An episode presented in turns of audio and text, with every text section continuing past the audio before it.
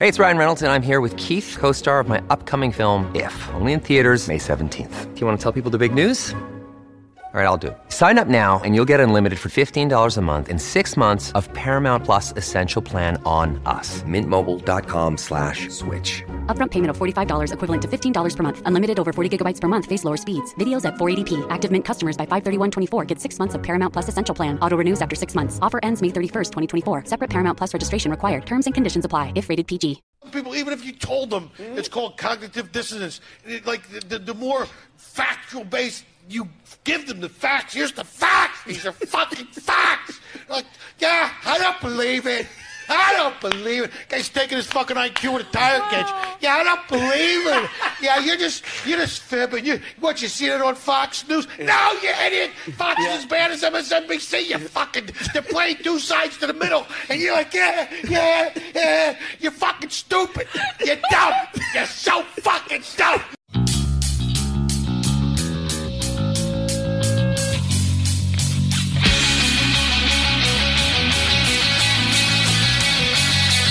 And now, it's time for another brand new episode of the Politics and Punk Rock Podcast. Here's your host, Andrew for America. Hey, that's me. How's it going, everybody? Welcome back to the show. It's time for another brand new episode of the Politics and Punk Rock Podcast. And that opening clip is uh, Jimmy Shubert on a podcast. And I wanted to kick the show off today with that clip because last episode, uh, I was in a mood and I kind of was uh, calling people stupid. and I was like, you fucking morons, just don't get it. And I don't know if you ever will, blah, blah, blah. And when I say that shit, you guys, I'm not talking to you, my listeners. I'm talking to the vast majority of people. I know that if you're listening to my show on the regular, you are clearly in a higher upper echelon of intelligence and curiosity and further along on your quest for truth than a new listener or someone who may casually stumble upon this podcast, take a listen and be like, you know what I mean? And then go run screaming for the hills.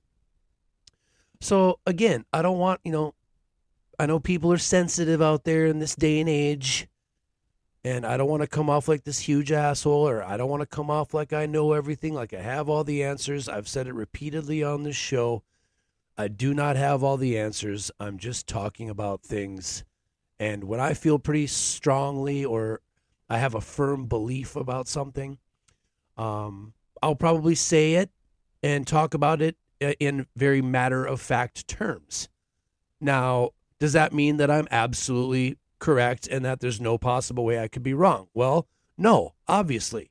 But there is a very strong probability that whatever I'm talking about is closer to truth than it is to fiction.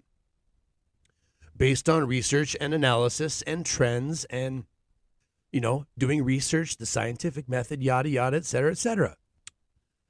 And, you know, I've said on the show quite a bit, I've talked about CIA, um, mind control, manipulation, uh, research and studies, and, you know, the horrific, um, evil, some might say, things that the intelligence communities have done in the pursuit of, um, you know, creating Manchurian candidates or in just brainwashing people or in uh, you know using their magic tricks to distract you from the reality or using propaganda techniques to um, you know make you not focus on the real and to hide the things that they don't want you uh, looking up and, and researching and trying to figure out the truth there's a lot of you know deception that goes on in this world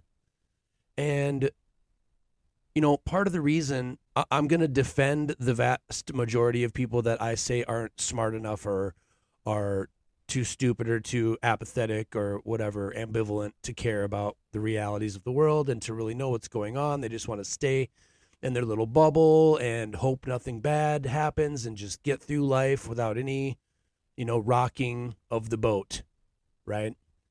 Uh, but, you know, there's a lot of very telling research out there that when you look at the results of these research projects and these studies, it is very easy to see how easy it is to manipulate and to change perception and to control how and what people think. I've told you guys about the Pavlov's dog experiment in the past. I've told you about the Mouse Utopia, one of my most listened to episodes. Uh, I've told you about countless studies that have shown that despite your ego and despite how um, much you really think you have it all figured out in your life in this world, there is research out there that is very easily that very easily will show you how even the most um, confident person in their thinking and in their their action can easily fall victim and and fall prey to you know mind control manipulation tactics. And i, I don't want to drone on about this but you know the pavlov's dog thing when they when he uh, conditioned people conditioned the dogs rather to think that whenever he rang the bell that they started salivating and they would pull the food away because he was giving them food every time he rang the bell, and their minds started associating that sound of the bell with uh, they're about to get fed. And then he pulled the food away and all that kind of stuff. And it's very easy to see how our mind can be hacked. Like Yuval Noah Harari says, we're hackable creatures. And this is how the transhumanist agenda is going to be implemented because the intelligence community's years and years and years of research into controlling the human brain and controlling your mind, eventually they're going to make breakthroughs and they're going to become more effective and they're going to get better at it. And there's no logical, uh, scientific reason to not believe that. Anytime you study something long enough, you are going to make discoveries. You're going to make breakthroughs. And some of those discoveries and breakthroughs may be very unbelievable to a lot of you. And that's why I keep saying you guys got to drop your ego. Human behavior is very trackable, um, statistically significant outcomes from research have shown things. And I don't know if you guys are familiar with the red pill podcasting uh, craze out there, like the Fresh and Fit podcast and um, uh, Rollo Tomassi, and like there's a bunch of uh, you know Pearl, just Pearly things.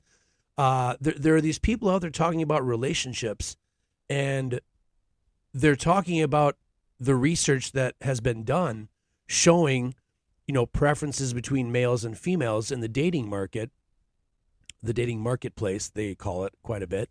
And when you listen to these podcasts, it's very interesting to see how people react to the, st- the statistically significant research outcomes. It's like people don't want to believe the reality of the research. And yes, I know research can be corrupted. There can be people that fund it and wants uh, want certain outcomes from it. I understand all that. But if a lot of this research really is correct and somewhat statistically significant and, you know, accurate, quote unquote, within some standard deviation, then wouldn't you want to know that so that you could use that and base your behavior and your future decision making on knowing the probabilities of things? Like, I don't know. I'm just, I'm the type of person that's open minded and wants to know the hard truths and the difficult to hear realities. And so here, I'm going to play a clip. This is Andrew Tate on the Patrick Bet David pod talking about some research with monkeys, and it, it, the outcome that he arrives at is kind of what I'm talking about with how society and culture can be engineered and you can be conditioned to eventually think, feel, and believe things that are not based in fact and truth. And it, and you know, your behaviors and your thoughts and feelings and ideas about things, you, you may hold those beliefs and those feelings because somebody else conditioned you to think, feel, and believe that way. You do not have the original uh, pattern of thought and research and investigation by your own free will to have arrived at thinking, feeling, and believing a certain way about a topic. So take a listen to this, okay? And then we're going to talk about this a little bit more. Here we go. Have you ever seen the experiment? There's a really interesting experiment with monkeys and a banana and a water spout. Have you ever seen this? They put five monkeys in a, in a room, and at the top of the room there was a banana. And when one monkey tried to climb up to get the banana, they'd turn on the hose and splash all the monkeys with ice cold water. So the monkey would come back down and wouldn't get the banana.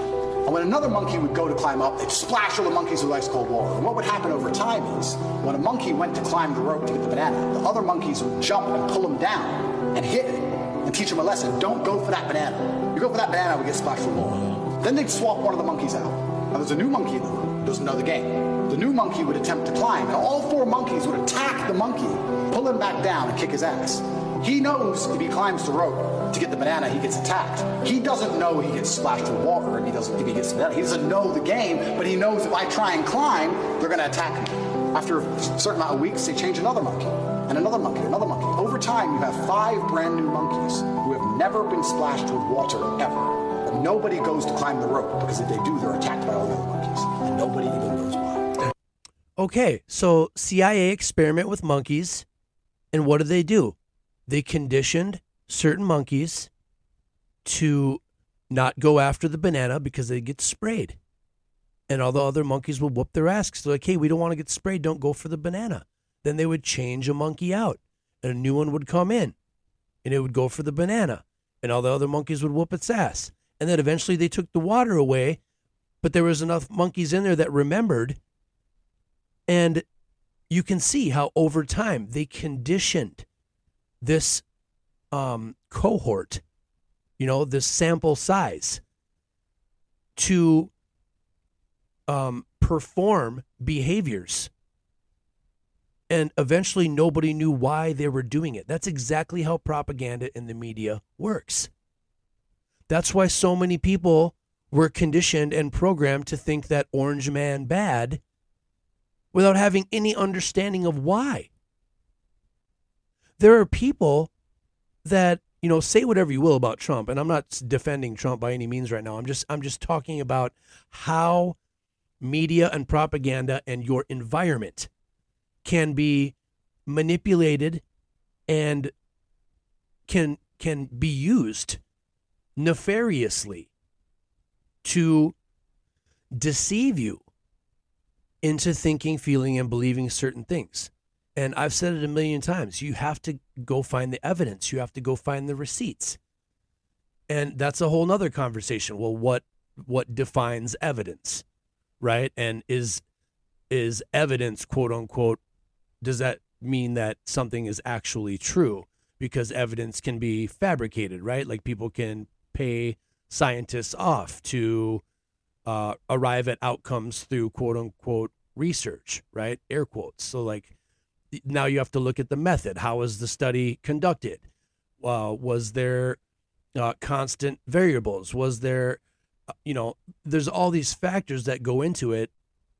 And, you know, maybe you're never going to arrive at absolute truth, but you can definitely arrive at possibilities and probabilities that point to a higher possible percentage rate of something being real and actual, or of something being complete and total order, utter horseshit, right?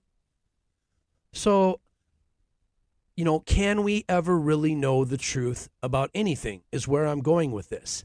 And how do you know that you don't think, feel, and believe something not because of your own thinking and your own contemplation and your own philosophizing and research, but because, you know, your parents told you, or the church told you, or the news told you, or your teacher, air quotes, in an indoctrination center school told you.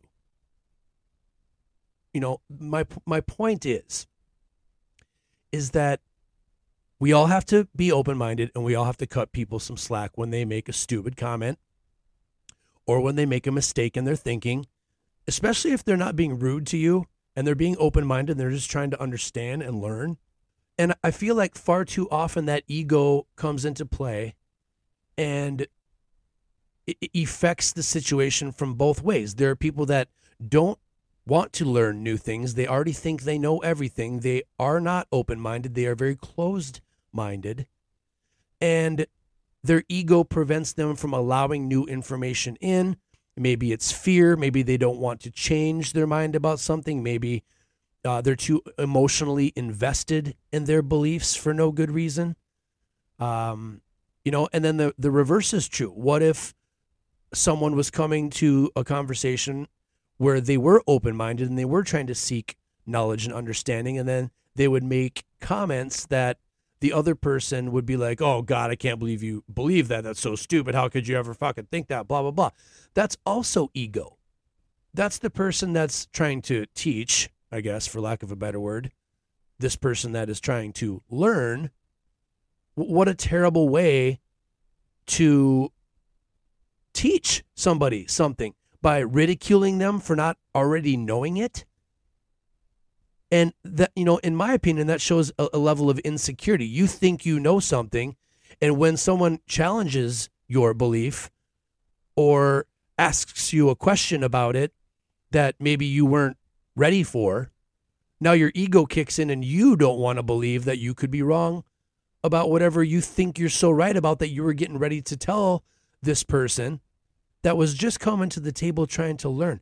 And the more people that act like that, when you're trying to have conversations in hopes of seeking knowledge and understanding about things, it's just like this experiment with the monkeys. Like it's going to make people afraid to seek truth and knowledge and wisdom and understanding. It's going to make them run away from the attempt, even because now they have this traumatic, bad experience of what happens to them when they are trying to learn new things. So, again, I stand by all of my comments from the last episode. Ego is rooted in fear and insecurity, in my humble opinion. And that's why I continue to say if you want to make progress in your life, if you want to make progress and help others in their lives, if you want to help our country and our society and the world as a whole make progress towards something better than the current situation, then first of all, you have to destroy your ego. And second of all, you have to seek out knowledge, wisdom, and understanding.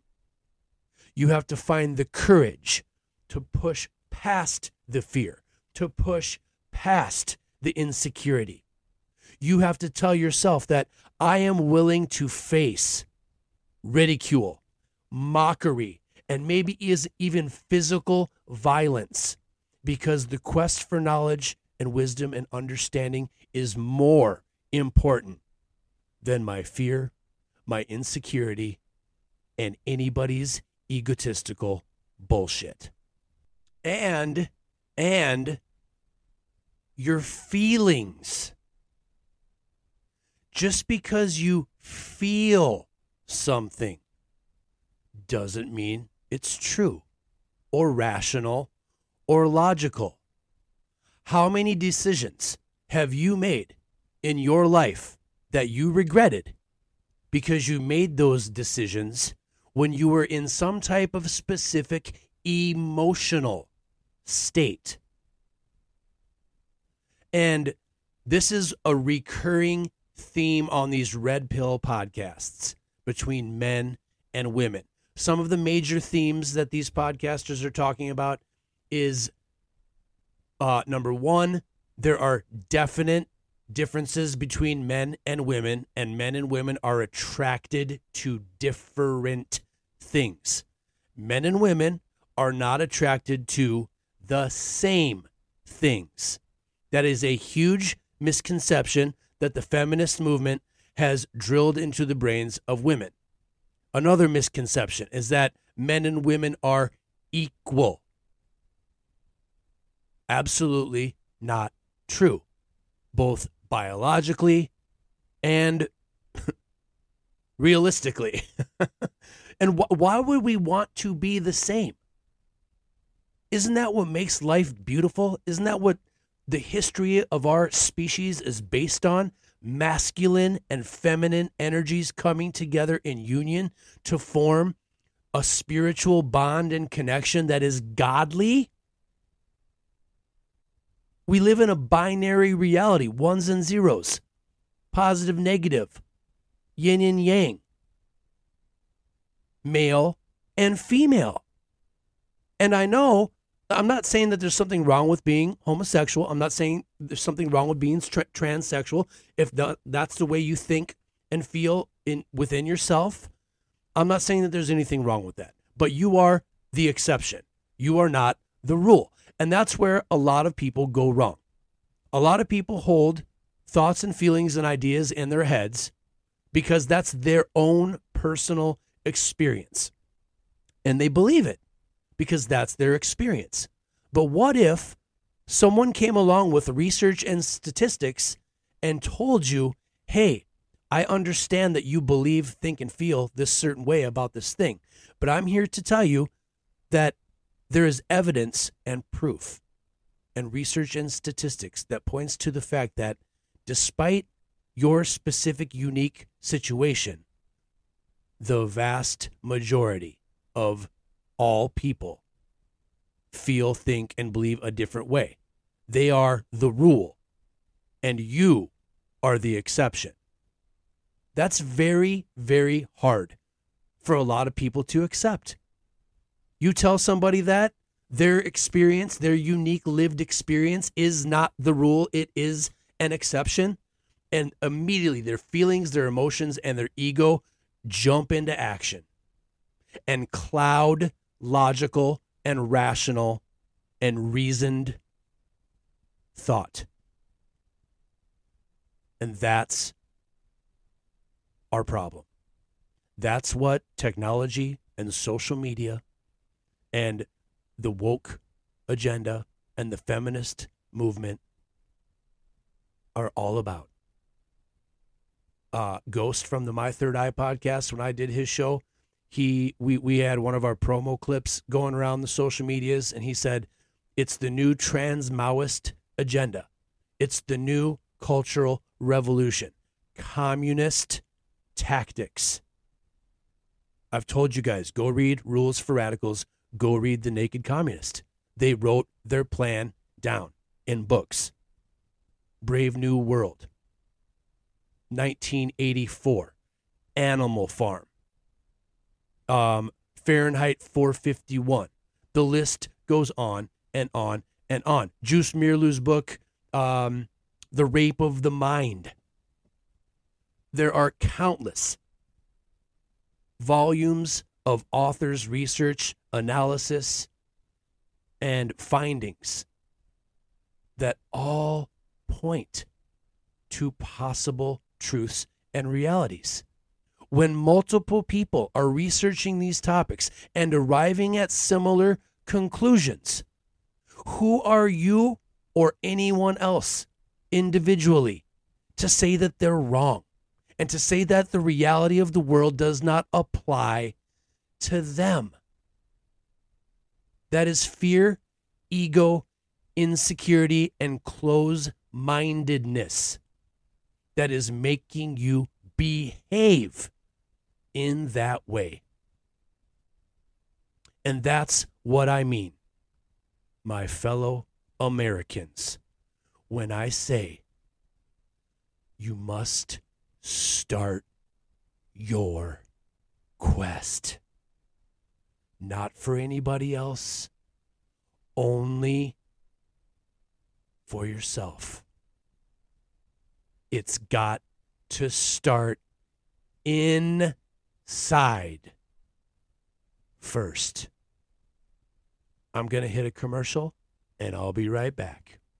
Mom deserves the best, and there's no better place to shop for Mother's Day than Whole Foods Market. They're your destination for unbeatable savings, from premium gifts to show-stopping flowers and irresistible desserts. Start by saving 33% with Prime on all body care and candles. Then get a 15-stem bunch of tulips for just $9.99 each with Prime. Round out Mom's menu with festive rosé, irresistible berry chantilly cake, and more special treats. Come celebrate Mother's Day at Whole Foods Market.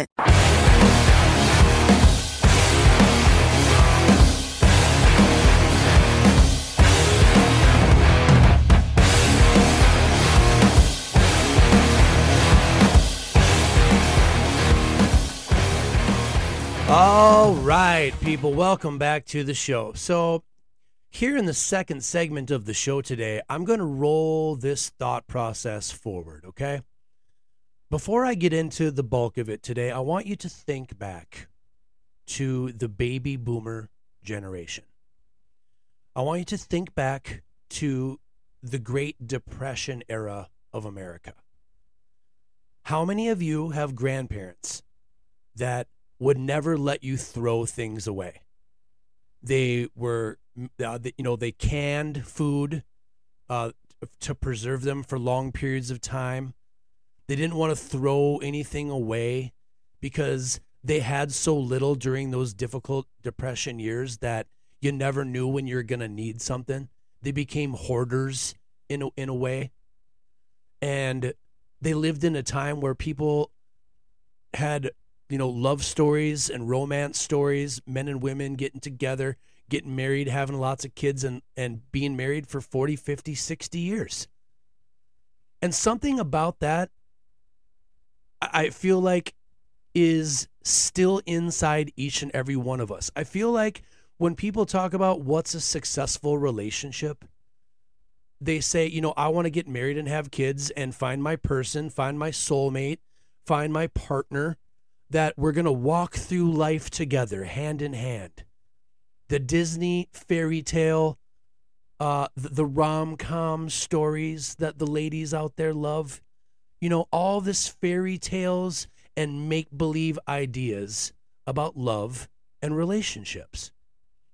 And for those of you that are old enough to remember, you know, your grandparents, maybe your great grandparents at this point's generation, where they had two or three sexual partners, maybe in their entire life.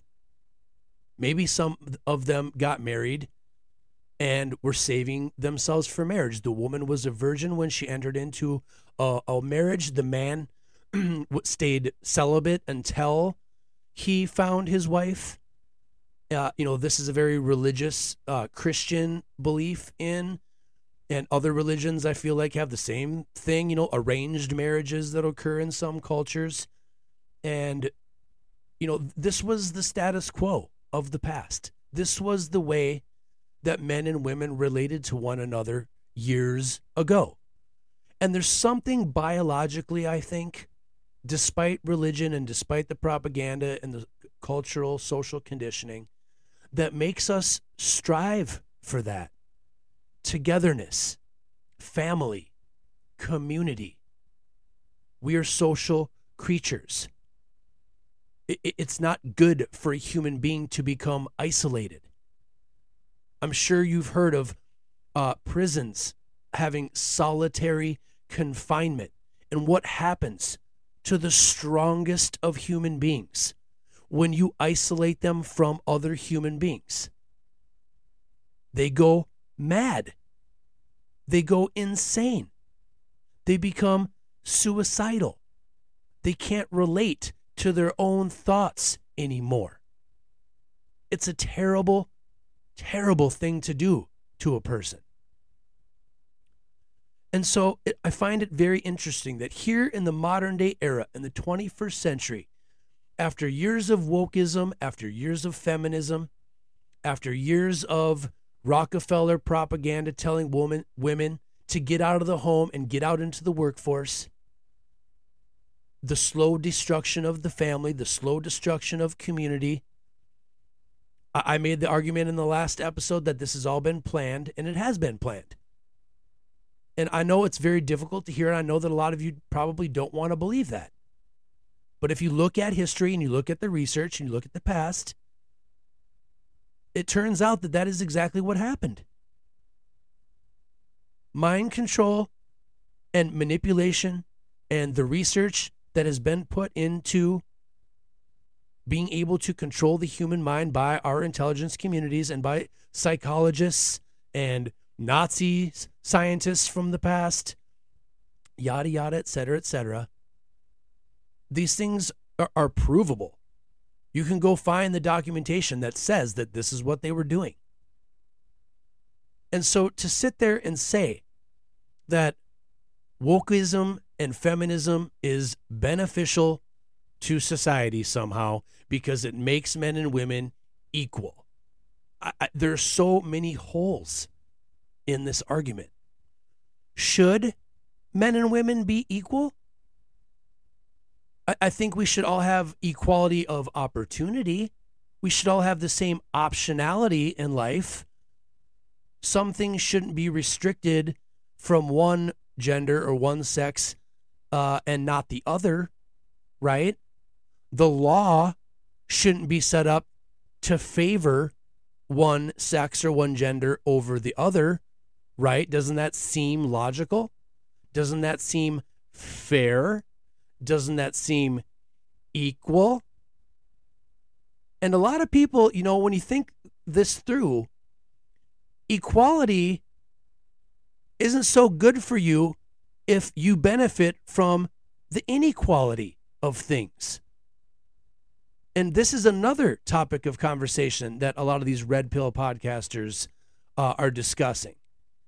And I'm not for or against these shows. I'm not for or against uh, anybody's personal belief, or you know, I'm not championing championing the the outcomes and the banter and some of the things that these people say because I have heard shows where I feel like the guys on these podcasts are kind of getting really unmerciful and blunt with women. And although yes maybe what they're saying isn't necessarily incorrect and not true you know you could deliver the information in a little bit more of a calm way. And a lot of these guys that's the argument that they make. And um you know that women they don't want to hear the truth because they say that they feel attacked.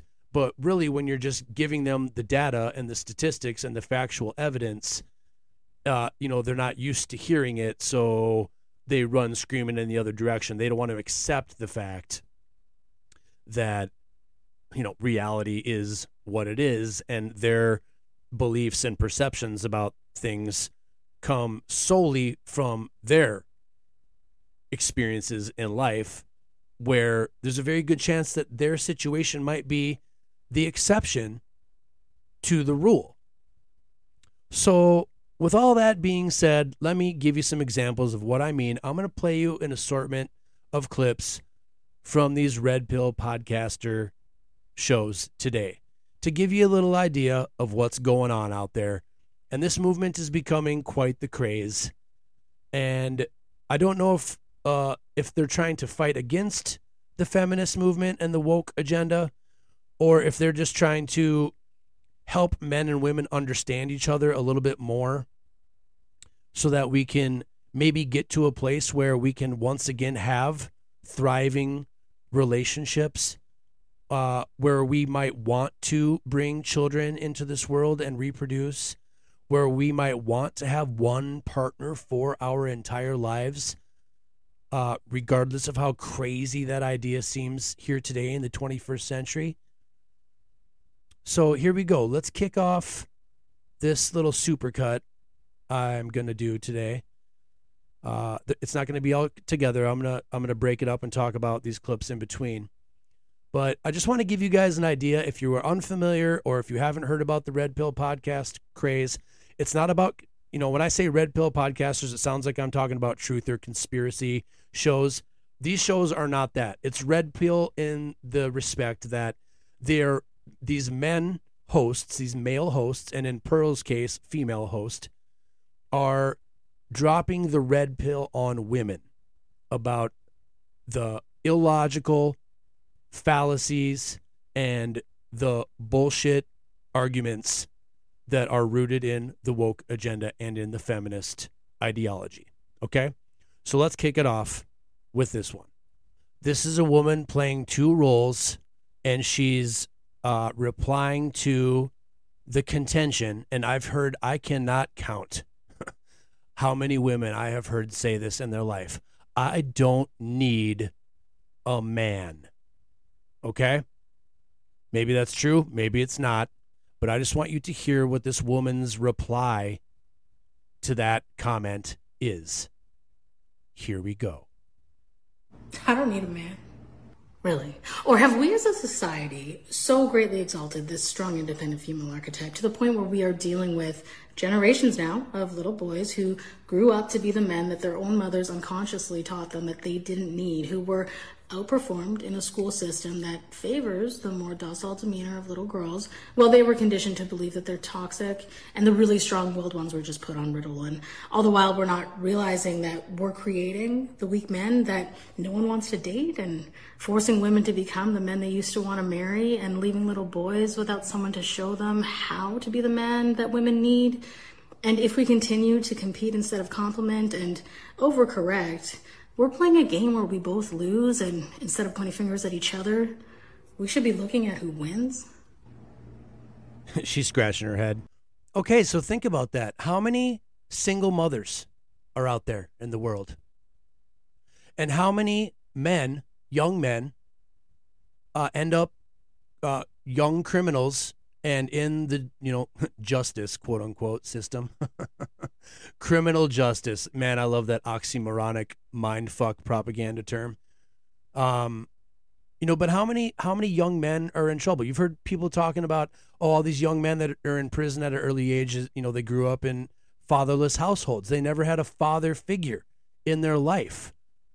Uh teaching them how to be a man how to hold masculine frame uh, how to treat women, how to treat people in general, how to uh, prepare yourself for adulthood as a man in this world, yada yada, et cetera, et cetera. When you take that equation, uh, or take, I'm sorry, when you take that variable out of the equation, you can see how lost so many young men are out there. Just absolutely lost. It's sad and it's becoming epidemic level. And, you know, you might not want to admit it to yourself, but just look at history and look at the statistics and the research. When there is a man and a woman, two parents in a household, that child's upbringing is going to be unbelievably better in the long term. And so, you know, this goes back to what me and Ghost were talking about on our episode together. You know, the feminization of men and the masculinizing of women. Women being forced to take the responsibility. Women being forced to go out into the workforce and provide for themselves. Women wanting to uh, become independent of men. I don't need a man. I can do it myself. Can you? Really? Can you, ladies?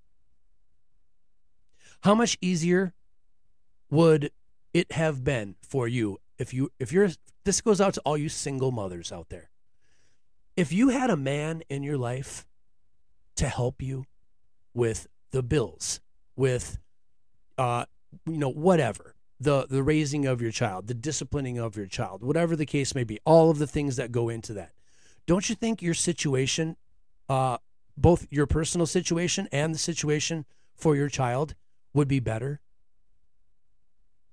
Are, are, have you ever asked yourself, you know, hey, am I lying to myself when I say that I don't need a man? Or is that what this fucked up, gross, disgusting, communist wokest feminist agenda has conditioned you to believe.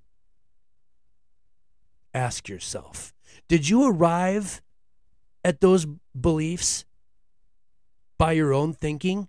Or do you live in a society that tells you and teaches you and conditions you to believe and to think in these ways?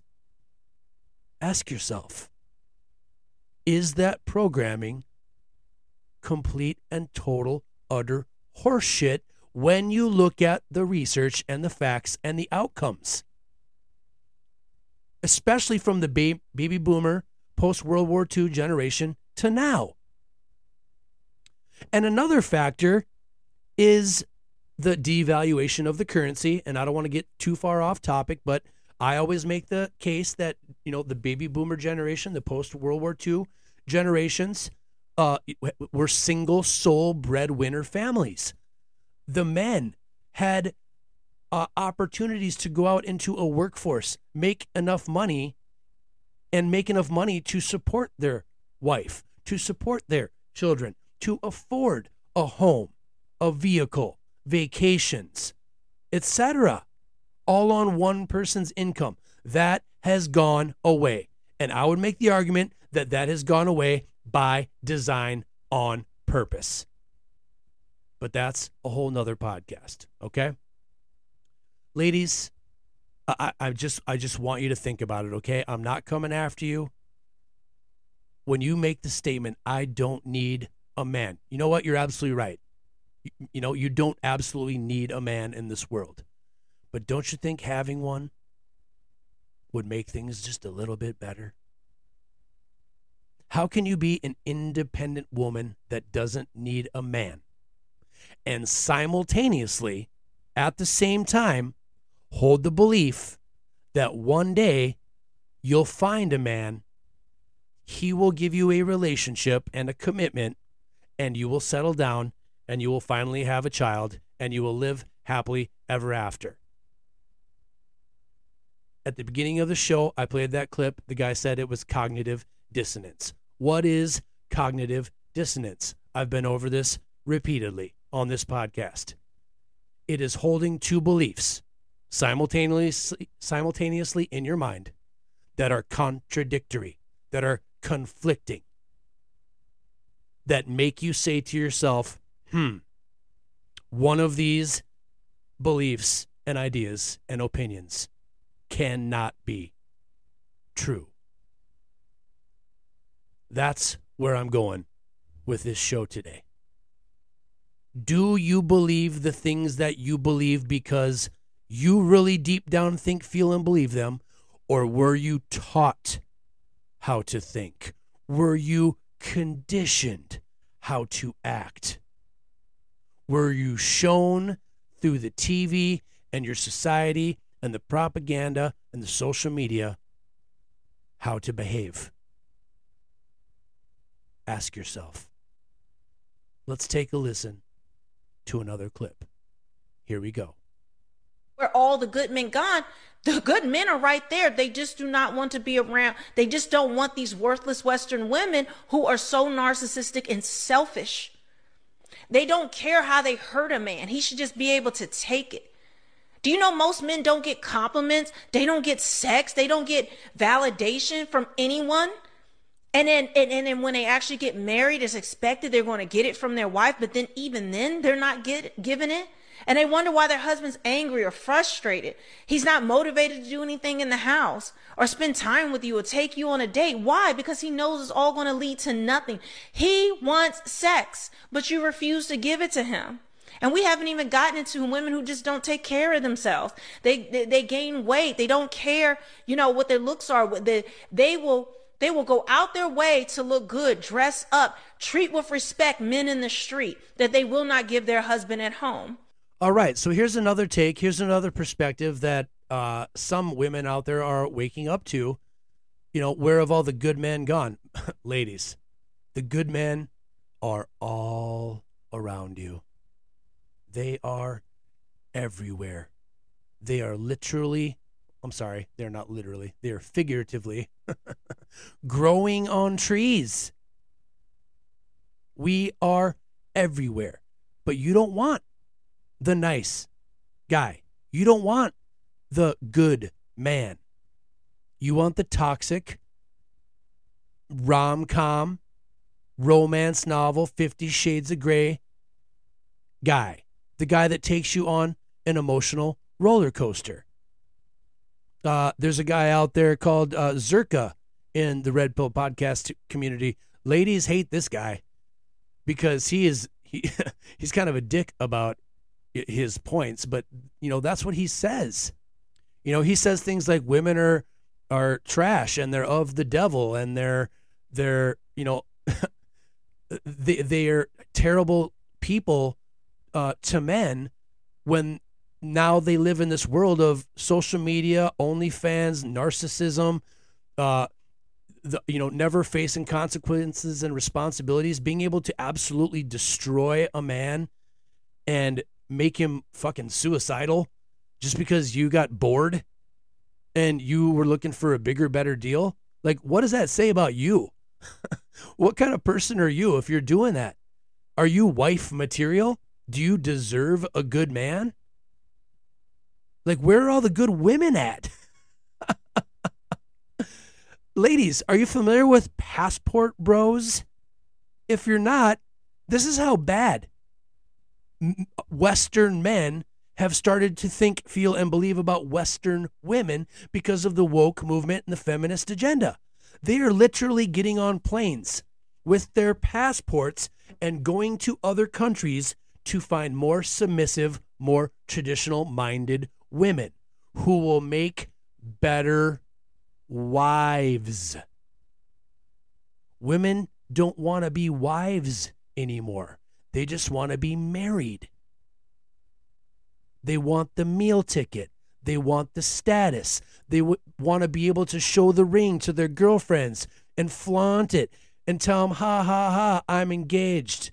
Oh my God, the fairy tale wedding, blah, blah, blah let's go into debt to have a thirty fucking forty thousand dollar, hundred thousand dollar wedding, whatever, and then you go into debt because of it, and then you guys get divorced in a year because your priorities were all fucked up. And men and women are both to blame for that. Men, you're choosing very, very poorly for a lifelong partner, for a wife. And women, you're choosing very, very poorly uh, for yourself and for your future desires and plans. And that's why the divorce rate is so high. These red pill podcasters say over 80% of women in divorces are the ones that initiated it.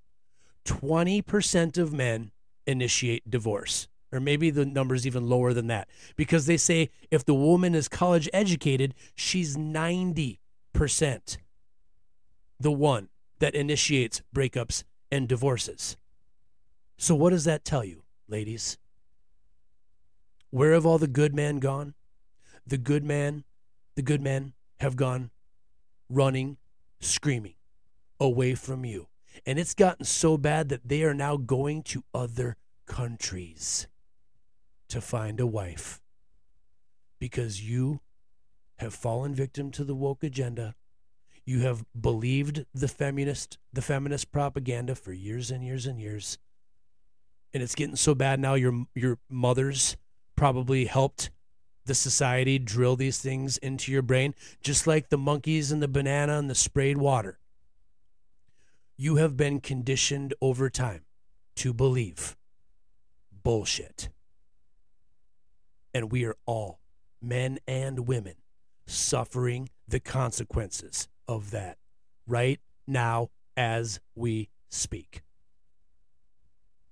Let's play another clip. Here we go. Yo. What the fuck do y'all niggas think is gonna happen? We bring an average guy in that is, let's say we bring in an average guy, five foot nine, five foot eight, whatever it is, 50 grand a year, blue, blue collar worker, whatever it is, you know, the backbone of America, the men that we really respect, the guys that are building the roads, the guys that are doing the important things. Yeah. Women don't have respect like we do, guys. You guys got to get out of this mindset that thinking that women are like us. They're not like us. They're not honorable creatures. They don't have the same level of respect. Women have allegiance to one thing Themselves. their emotions and Themselves. themselves, Yep, guys. emotions. Okay? Honor is not a feminine trait. I'm gonna say that again. Get it through y'all fucking heads, man. It's not. Honor is not a feminine trait, guys. It is a masculine trait. Women are literally hardwired and designed to s- uh, stick themselves to the strongest male. It's a survival tactic. Okay? All right, so now we're getting to a little bit more controversial stuff. This guy is saying honor and respect are masculine traits, and women are governed only by and are loyal only to their emotions and their and themselves. Hence selfishness and narcissism. And there's I personally feel that there's something to be said for that. I, I have had I have had personal experiences in my dating life with this. I have dated women in my life that I never in a million years would have thought were going to be capable of bringing the level of hardship, disrespect, trauma, and violence against me into my life. And I've experienced it firsthand. And because of that, it made me realize that I need to start looking at the reality and the research and the statistics of things instead of wanting to believe the Disney fairy tale. Like I was going to meet a nice girl, we're going to settle down, we may or may not have kids, she's going to be my best friend. Uh, she's going to be loyal, she's going to stick by my side through thick and thin. You know, all the things that we say in our marriage vows. I mean, what's a what is a vow? Okay? Ask yourself. Let's let's look it up. What's the dictionary definition of a vow? Here we go. Vow. It is a solemn promise or assertion to bind or consecrate by a, a pledge, an oath, an agreement, a covenant. Okay? Something that you don't make frivolously, something that you don't make if you don't really mean it and if you have no plans to stick to it. For better or for worse, through sickness and in health, till death do us part. Till death do us part? Are you serious? What does that say? Why are those why is that phrase in marriage vows? Because you're making this decision. You're making a covenant, a pledge, a lifelong agreement that you are going to be each other's person for the rest of your natural life.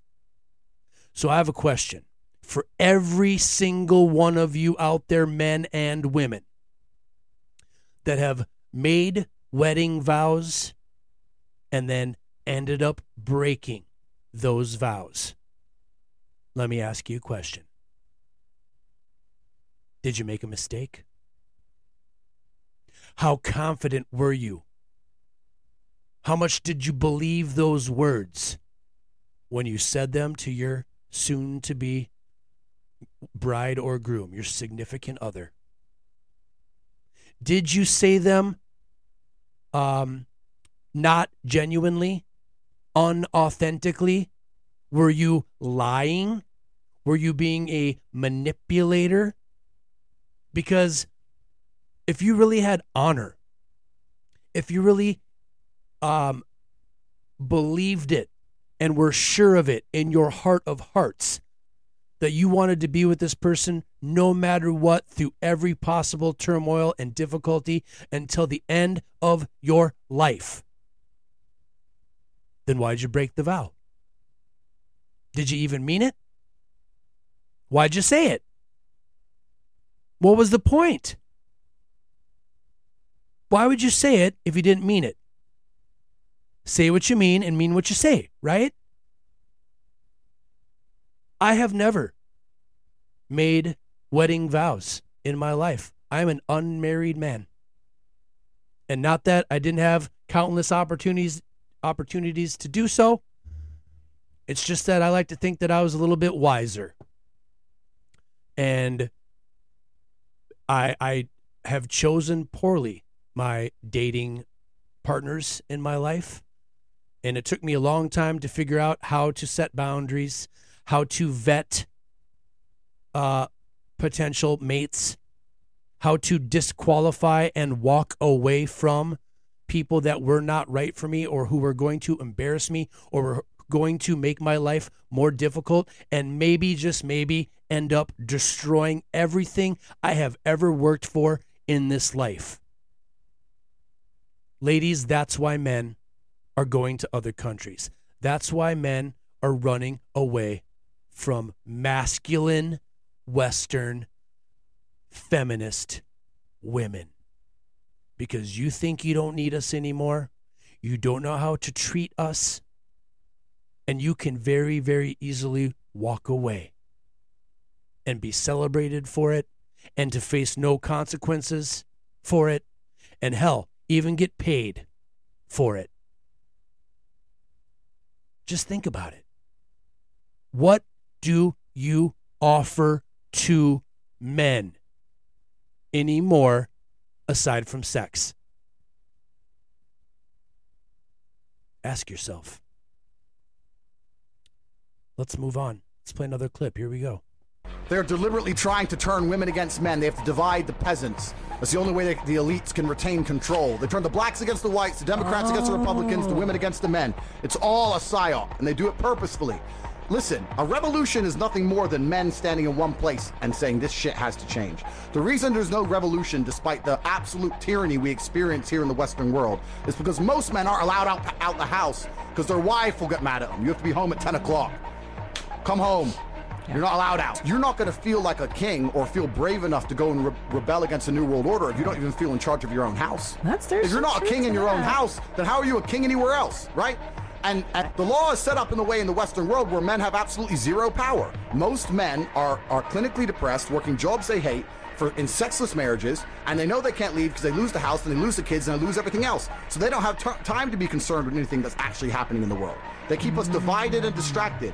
Okay, so I've played that clip on the show before. That's Andrew Tate talking about the real goal of this feminist woke agenda, this communist agenda. This has happened in other countries throughout history, and it's now happening here in the United States. And this goes right back to my previous contentions that I've made on the show before about the way to conquer a nation and to keep it under control is and to and to prevent them from revolting against the orthodoxy and the status quo and the government controllers is to attack masculine strong men is to attack strong families and strong communities. That's the goal. They want you single living in an apartment in a little box unmarried without children, spending all of your money that you work and work and work and work and work yourself to the bone, to the death to earn so that you can keep that economy going, you can keep their pockets getting filled, yada yada, et cetera, et cetera. And men and women, you are both equally guilty in this respect. Men, you are guilty of not being real men, of not being masculine. You are guilty of not having boundaries and putting your foot down and telling a woman that is not good for you, who is lying to you, who is cheating on you, who is disrespecting you, who is embarrassing you, to walk the fuck out of your life forever and don't ever come back. That's your problem. That's what you have to learn. That is your area of opportunity. Learn your role in a relationship And women, you are also equally guilty because you have become more masculine. Men have become more feminine, and women have become more masculine. And when you blur the line, when you blur the gendered roles, it, it looks like it's the beginning of the end of a civilized society. And say whatever you want. Maybe some of you are sitting there listening to me right now and you're saying to yourself, I think that modern day 21st century America is much better than the baby boomer generation. And if you believe that, cool. But my first question to you would be why? Why do you say that? What evidence or experiences do you have that support that claim? Because I don't see what you're seeing. I see the opposite of that. I see a civilized society that is in constant degeneration and decline. And it's because we have refused to face the facts about what is happening in our society. Let's move on. Take a listen to this. Women kill chivalry more than men. Hot take. Let me explain. So, the whole perspective of chivalry, it's what a man does and why he does it, how it makes her feel when he does it, kind of thing. If you have a woman who has these huge expectations, but she's not really doing a lot in her man's eyes to say that she deserves the chivalry, then why would he be chivalrous? This one, this one is, man, this one drives me bananas because I used to be that guy. I used to be the chivalrous guy. As a younger man, I was the guy that opened the door for you, always paid for the date, um, you know, stood on the street side of the sidewalk as we were walking, uh, you know, all the things, all the Disney fairy tale bullshit that we all get, you know, you know, planted in our heads through the propaganda and through the media, right? Through the movies. But I love this woman's take. Like, ladies, I mean, this goes back to Dave Chappelle. This is a famous Dave Chappelle bit. Chivalry is dead and women killed it. And women, you did. You killed it. Because you don't you don't reward the behavior of the chivalrous nice guy, air quotes, nice guy. You say you want a, a guy who's emotionally intelligent. You say you got, want a guy that's chivalrous. You say you want a guy that's nice and is supportive. Uh, but then you go, you know, fuck Andrew for America, the bartender. And you know what? I've been toxic in my day. I can admit it. It's taken me a long time to realize my part in my failed past relationships. I was the constant variable, and I used to fall into the trap of always blaming the woman. Oh, she's a narcissist. Oh, she she's a liar. She this, that, and the other, right? And and I, you know, I had to learn the very hard way, boy. Whoo, I'm one of those people that I don't learn the easy way. I, I need to learn the hard way. That's how it's always been. We cannot learn without pain. Aristotle, I think about that quote all the time because that is me. I am that guy. And I'm here to tell you, ladies, we men, we want to so bad. We want to be chivalrous. We want to be nice. We want to show respect but you don't reward that behavior. You want the rom com guy.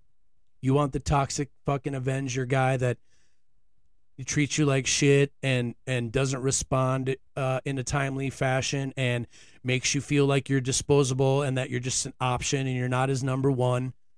And it's like you know drugs for you. You chase that guy because your ego and your narcissistic uh, constantly seeking attention brain that gets attention just handed to you on a silver platter from men 24 7, fucking 365.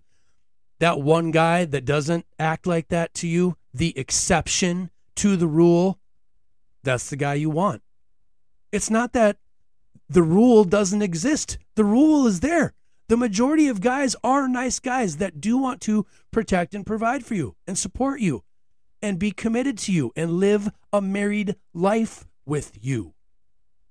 But for some reason, you say you want that guy, but your behavior proves otherwise. And that's why I always tell men do not believe what a woman tells you, believe what a woman does. Because her actions will tell you so much more about the truth of who she really is than her words ever will. And I have personal lived life experiences that prove that. So feel free to want to disagree with me. That's fine. Uh, maybe I am the exception and not the rule. Who knows? But I know that I have given a lot of grace and a lot of temperance and a lot of wiggle room, a lot of understanding, a lot of leeway, a lot of hall passes to the women in my life that I have dated. And I have been not only unrewarded, but victimized because of it. So, ladies, I'm just here to tell you, and I don't want to speak for all men, I'm just going to speak for myself. You are going to have to make a choice. You are going to have to either choose the nice protector, provider, chivalrous guy and be find a way, I don't know how you're going to do it, but find a way to be happy with him and faithful to him and loyal to him forever. Or you are going to be a 50 year old spinster, crazy cat lady, drinking wine all day, looking back at your life, saying to yourself, how much different and maybe even how much better could my life have been had I not bought in to the feminist woke bullshit. I'm going to play you one more clip. Then we're going to be done with this for one day. Here we go. Okay, can we stop acting like understanding women is so difficult because they want a nice guy that's not too nice. That's only nice to them, but not rude to other people so that their, their friends and family still like them. That's there's no social media, but is gonna make sure to post about them and let everyone know that they have a girlfriend. Um, that's gonna tell her what to do, like you know, make all the decisions, but also don't ever tell a woman what to do because she's independent and she can do everything herself. But also, you're gonna pay all her bills. But don't ever bring up that you pay her bills because, again, she's independent. She can do what she wants. And you gotta have hoes, but like, not hoes that are trying to get you. Like, a girl should want you, but she shouldn't be trying to want you. Do you know what I'm saying? Like, it's really not that hard to understand women. Like, they're they're very simple creatures. it's just think about whatever it is you're thinking about and then do both. do both of the things, right? Like have hoes but don't have hoes. Do both. Tell her what to do but don't tell her what to do. Do both. Understanding women is just doing both. yeah. Do both. Have cognitive dissonance. Make no logical, rational sense. No wonder good Western men are getting the fuck out of America to find wives. Because, ladies, I'm here to tell you one of two things are happening. Either you don't know how to be a wife, or you never wanted to be one. People, it's time to play some punk rock.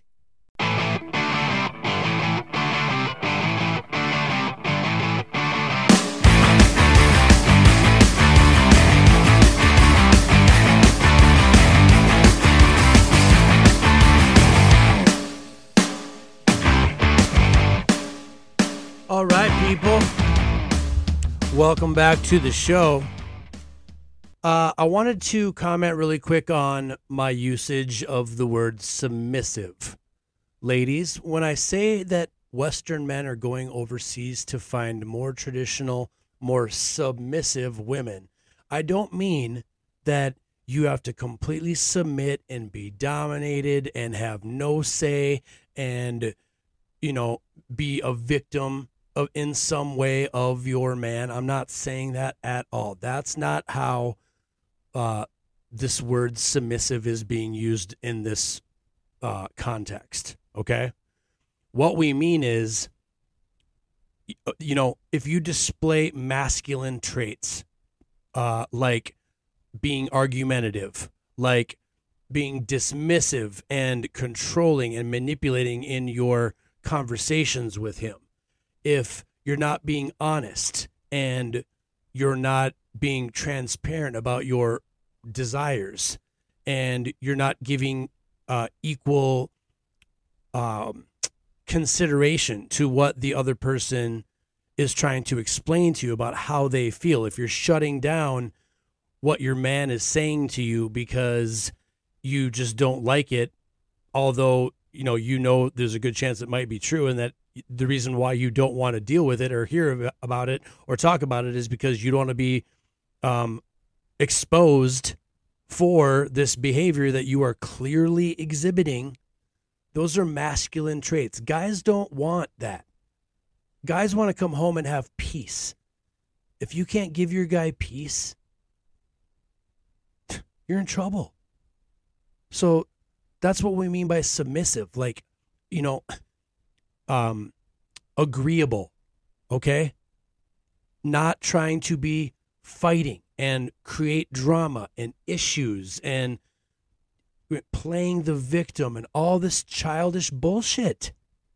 Be an adult, be mature, and have a real mature adult conversation with your man, and he will respect you so much more. I can assure you. And you might even get some chivalry out of the deal. Okay? oh, man. We want to be with you, ladies. You just make it very, very, very difficult sometimes. That's all we're saying. Look in a mirror and fix it for all of us. all right, here, I'm going to play this. This is uh, Michael Sartain. I love his show. He's probably one of my favorite, uh, least emotional, least aggressive, most rational and researched of the Red Pill podcaster guys. He's older, he's my age. Um, and I like his perspective here. Take a listen. Women- Women will sit there and talk about how Just much they love in. Alex the accountant, and they'll talk about how much they hate Brock the bartender. But they, but you know which one they slept. How- in your theory, how quickly do women generally emotionally invest? Uh, just I, again, it depends on how well. That's that a great guy question. meets- I don't how know. well, how well does that guy meet the criteria of that? That Do you think? Do you think like first date? Could no. be, could be. Well, if you sleep together on the first date, do you think? It, I, I- I think I think I think it is a function of maturity. As women become more mature, they wait longer to emotionally invest. Oh. I think that's what happens. I think in the beginning, you it's this puppy love, and in the beginning, the first date. Uh, There's a difference between yeah. arousal and attraction. Yeah. And uh, so many people like just I, I wrote about this in my second book. Okay, I would try to make the distinction between those two. It's alpha fucks and beta bucks. Okay, so it's the long term security, the attraction. If you ask a woman, what do you look for in a guy? She's gonna he's got to be funny and he's got to love his mom and he's got to like puppy dogs. He's got to like want want kids in the future. He's got to be educated. He's a He's gotta be philanthropist, this, he's a yeah. philanthropist. he Multiple cares about six-figure football, yeah. earner. So it's all these things that that sound real good for the long term. But if you say what makes a guy hot? I see. Okay, so he's got to have, you know, he's got to have guns. He's got to have six pack abs. He's got to be at least six feet tall. He's got to, um, you know, he's got to have the chiseled jawline. He has to have something that, that turns her on. That's the arousal factor that I'm saying. We need to Big make that fucking distinction because we do not do that enough. Okay, so and that's Rollo Tomassi there. He's an author. He writes about this stuff. He's got like four or five books now. The other guy's Michael Sartain. I find them to be the most uh, logical, rational of the Red Pill podcasters. So, um, and you know, they're they're talking about the same thing. It's like, you know, ladies, you want do you want the guy for the long term or do you want the guy that uh, brings you arousal on the short term? And I mean, if you play your cards right, you can have both, ladies. you know, I think we all need to vet both men and women. We all need to learn how to vet potential life long term partners in a different way than we, you know, choose our sexual partners. uh, yes, there's no, um, there shouldn't be a stigma uh, for promiscuous women, but they say that their the outcomes are bad because guys uh, that find out about how promiscuous their woman is, it it tends to disqualify them as wife material. Now, I'm not saying all guys do that, ladies. I'm not saying that there's anything wrong with having multiple partners. You do you, right? I'm just saying that there is research that shows that men will disqualify a woman from wife. You'll, she'll put you in the, uh, you know, the difference between the dateable for a long term category or the fuckable, right? Like I'm just going to hook up with this person and I'm not ever going to consider a relationship with her. Uh, when a guy finds out how many dudes you've been with, uh, it's pretty overwhelming that men are going to frown upon that and seek a wife elsewhere. So I'm not saying there's anything wrong with being promiscuous, ladies. I'm just saying keep that in mind if one of your long term goals is to be a wife, have a husband, have children. Okay? Just saying. It's biologically hardwired into men to know uh, if the child is theirs, to know who their progeny actually is. Okay? And women, you are biologically wired to attach yourselves to the strongest men. It is a survival tactic. I'm sorry that history and biology exist in the form and shape and way that they do in the natural world. Okay? Don't make excuses for reality and the truth. it is what it is for good reasons. And just because you don't like it doesn't mean it's not the truth. Okay? Hope you guys enjoyed this show. This is a little off topic for me. Ladies, uh, you know, I don't I don't want you to think I'm coming after you. I just want you to look at the situation. I want you to at least entertain the idea. You don't necessarily have to accept it. You don't have to believe it. You don't have to think it's real. It's fine. You- You're going to do what you're going to do anyway. I'm just trying to introduce you to some ideas and some stimu- some stimuli that you know is fodder for thinking about maybe from time to time. At least maybe just considering for a couple minutes, okay? And I'm going to leave you with this final thought before we get to the punk rock. I've always had this thought in my mind that if a woman wants to find a husband and have a partner and have a lifelong, you know, man in her life, shouldn't you want to seek out and discover what men want and what men look for? And I feel like women just don't give a shit because they get offered dick 24 hours a day, 7 days a week. It's hard to sift through the abundance. It's like having 70,000 unanswered emails. Like you answer 5 of them and then you get 15 more. Like how can somebody compete with this overwhelming abundance of opportunity, right? Ladies, I get your uh predicament. I get your situation. I understand. That's why you have to get better at vetting. and you can't just hope that the hot guy that you want to hook up with has the qualities and the traits to be a lifelong partner because it's a poor way of choosing and vetting. If you're just going to go hook up right away. I'm just saying. I'm not saying I have a problem with anybody hooking up right away. Like I said, you do you. Do whatever you want to do, whatever makes you feel good. I don't care. All I'm saying, and this is the, the end right here, is if you want certain specific things in life, it is going to take certain specific choices, sacrifices, and uh, plans.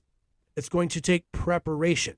It's going to take conscious thought and effort to achieve your goal. You're going to have to figure out what your role in your relationship is. It doesn't have to be traditional masculine feminine roles. You don't have to be uh the you know little Susie homemaker in the kitchen cooking the food and rearing the children. You know, you, so long as you and your man have well uh, established roles. You're going to do XYZ, you're going to do X, Y, Z. I would really like to see this in our relationship. I absolutely need this in our relationship.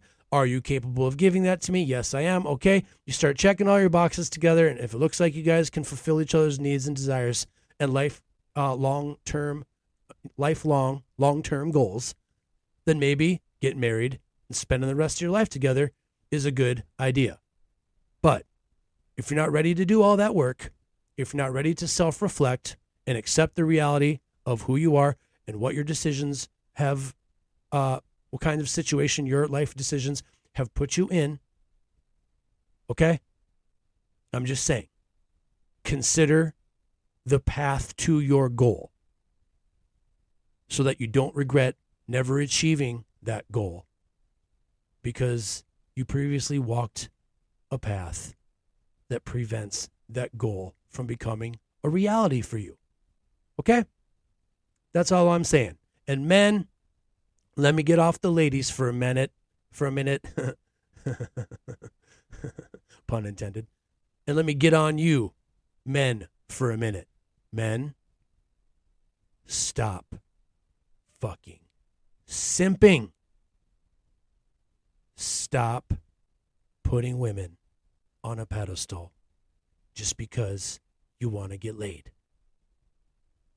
It's fucking gross to watch. Other men look at you and say really horrible things about you to themselves. They see your behavior. They see how you are creepy and overzealous and extra as fuck and cre- you know I already said creepy but like like domineering like y- y- there are, there's got to be a fine line between uh dominant and masculine and like violent and mean right? Obviously.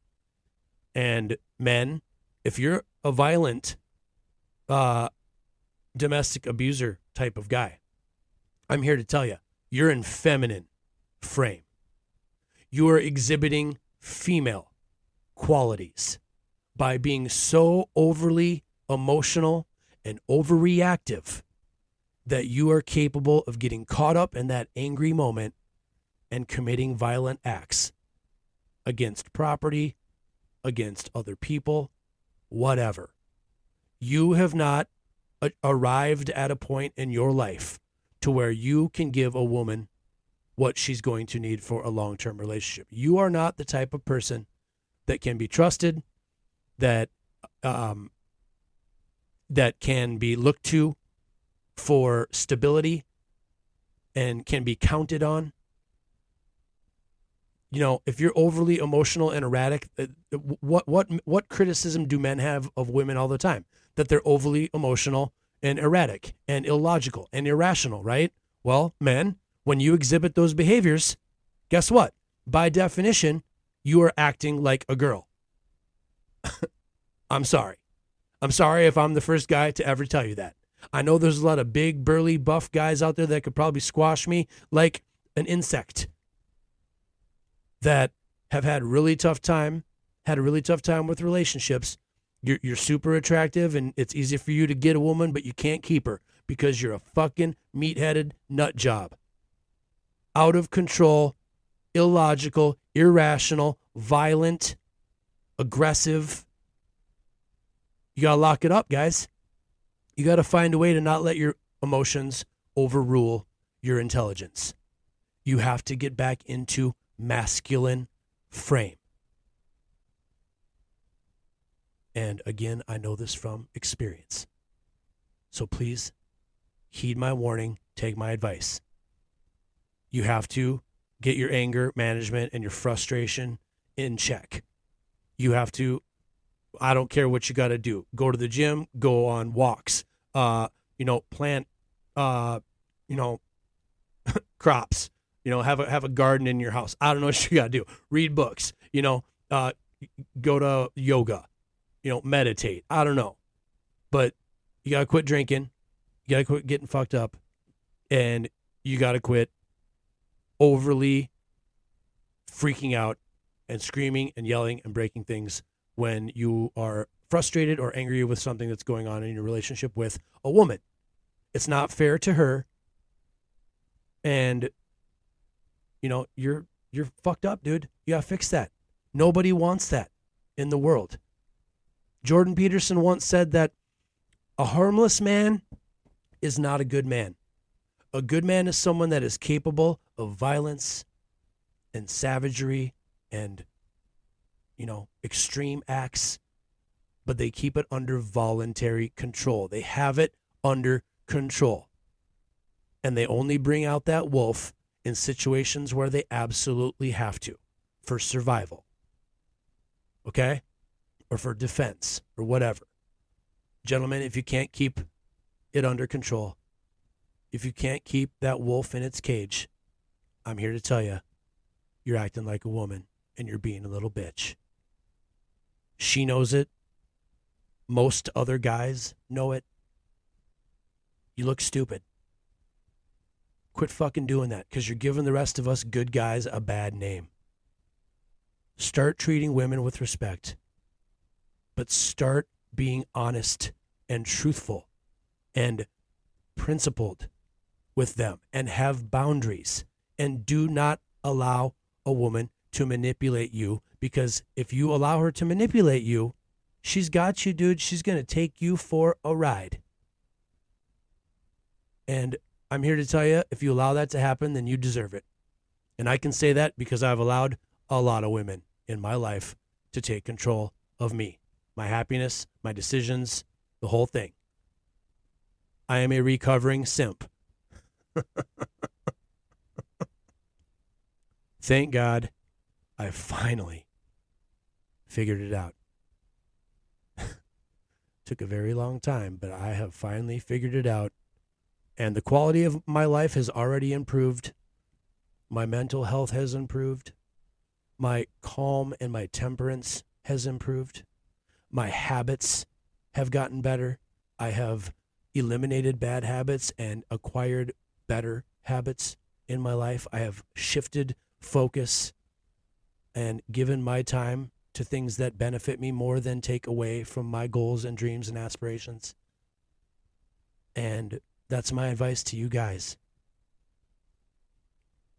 Both men and women, we have a lot uh, to work on.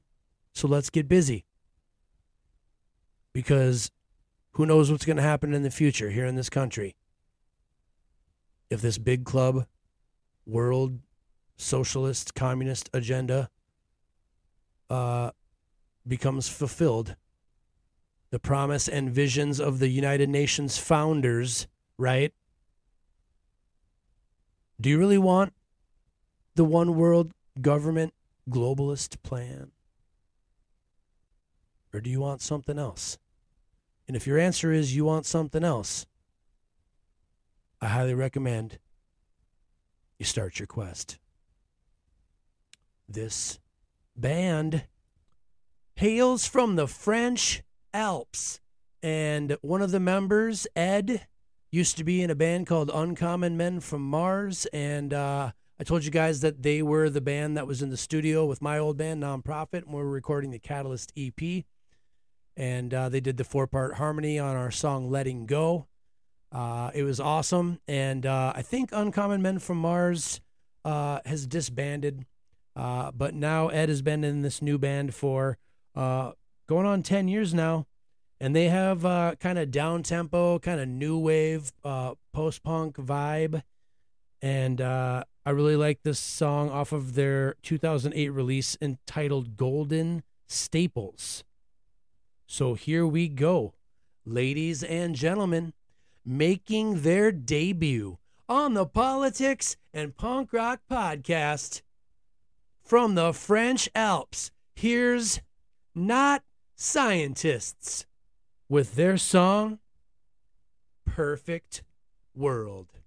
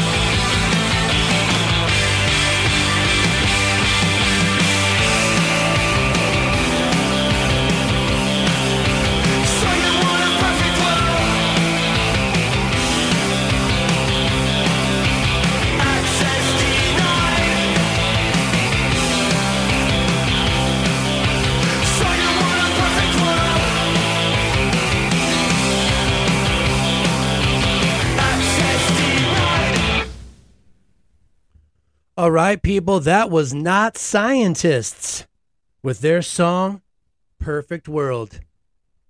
So you want a perfect world, access denied. and you know why that is, people? You know why your access to a perfect world is denied? Because you fail to look in a mirror. You fail to examine yourself. You choose to point the finger at everyone and everything outside of you, external to you. And what I mean when I say start your quest is it's got to start inside first. You have to consciously choose. You have to make the decision to be better, smarter, stronger, more aware, more connected, more cooperative, more pragmatic. You need to exercise your body and educate your mind so that you can make fruitful use of your freedom. While you still have it, I love you guys so much. Remember, in the famous words of Bill Hicks, people, this life is just a ride. And you can make your life better right now. It's a simple choice between fear and love. So, my fellow Americans, I urge you to move ever closer on your quest from ignorance towards knowledge, wisdom, and understanding. I urge you to start your quest from fear and insecurity towards love and acceptance for you, for me, for all of us. Thank you for listening. Good night. We'll see ya next time. This has been episode 172 of the Politics and Punk Rock Podcast entitled Start Your Quest. We'll see you next time.